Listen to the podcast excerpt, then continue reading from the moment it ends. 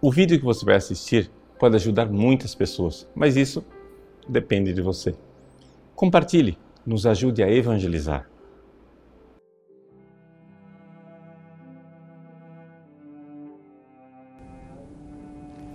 Em nome do Pai, do Filho e do Espírito Santo. Amém. Meus queridos irmãos, no Evangelho de hoje, Herodes procura ver Jesus. E, no entanto, embora ele queira ver Jesus, ele não consegue professar a fé. Para a gente conseguir interpretar essa passagem bíblica, eu gostaria de fazer um pequeno paralelo com uma outra passagem que virá mais adiante, a profissão de fé de São Pedro. É interessante que tanto Herodes como Pedro tiveram acesso às mesmas informações.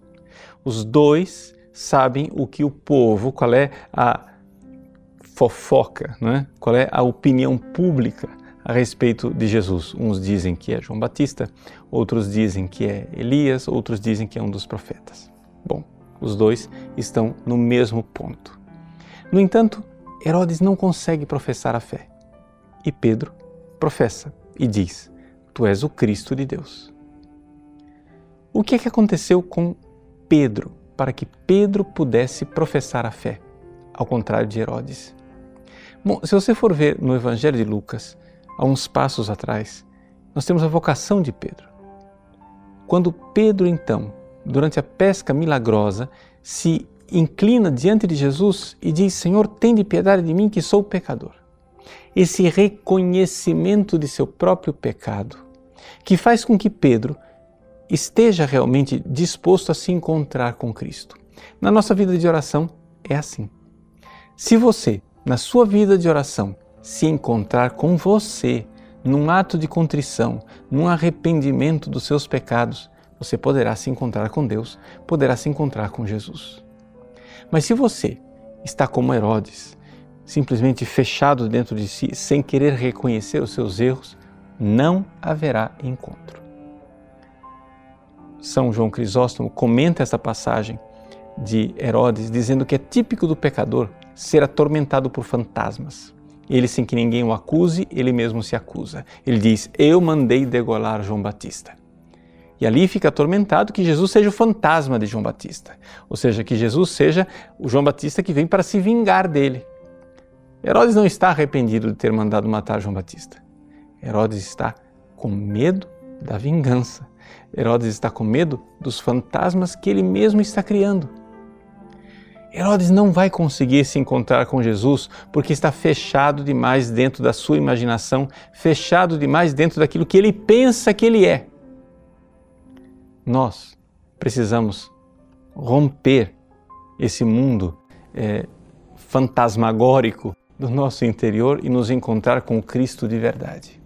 Somente assim nós iremos professar a fé, somente assim nós iremos mudar de vida. E é aqui que está a grande diferença entre o arrependimento cristão e os fantasmas de um complexo de culpa. O arrependimento cristão é eu me encontrar comigo mesmo debaixo de um olhar que me ama. E porque eu sei que eu sou miséria, mas me encontrei com a misericórdia, eu posso então crer nesse amor e professar a fé e dizer sim, afastai-vos de mim, Senhor, porque sou pecador, mas ao mesmo tempo eu vejo que ele se aproxima de mim, mesmo eu sendo pecador, e me ama e me quer bem. Herodes não. Herodes só quer ver Jesus para se certificar de que ele não é o João Batista vingador e acusador que virá para tirar-lhe a vida. Herodes não quer se encontrar com a realidade. Herodes só quer apaziguar os seus fantasmas interiores.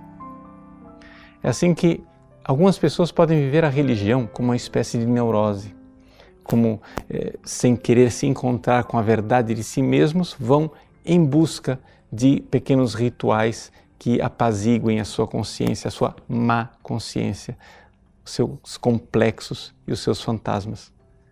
Nada disso é o cristianismo. O cristianismo é um verdadeiro encontro o eu de verdade se encontra com o Cristo de verdade. Sim, tenha coragem.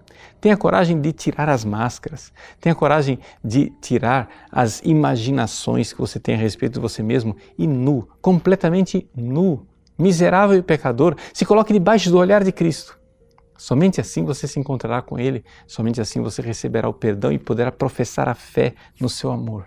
Senhor, eu creio no vosso amor por mim, embora eu seja esta miséria. Vós sois infinita misericórdia. Deus abençoe você. Em nome do Pai, do Filho e do Espírito Santo. Amém. Gostou do nosso conteúdo? Pois bem, o nosso site faz questão de ser um eco da doutrina católica, do magistério de sempre.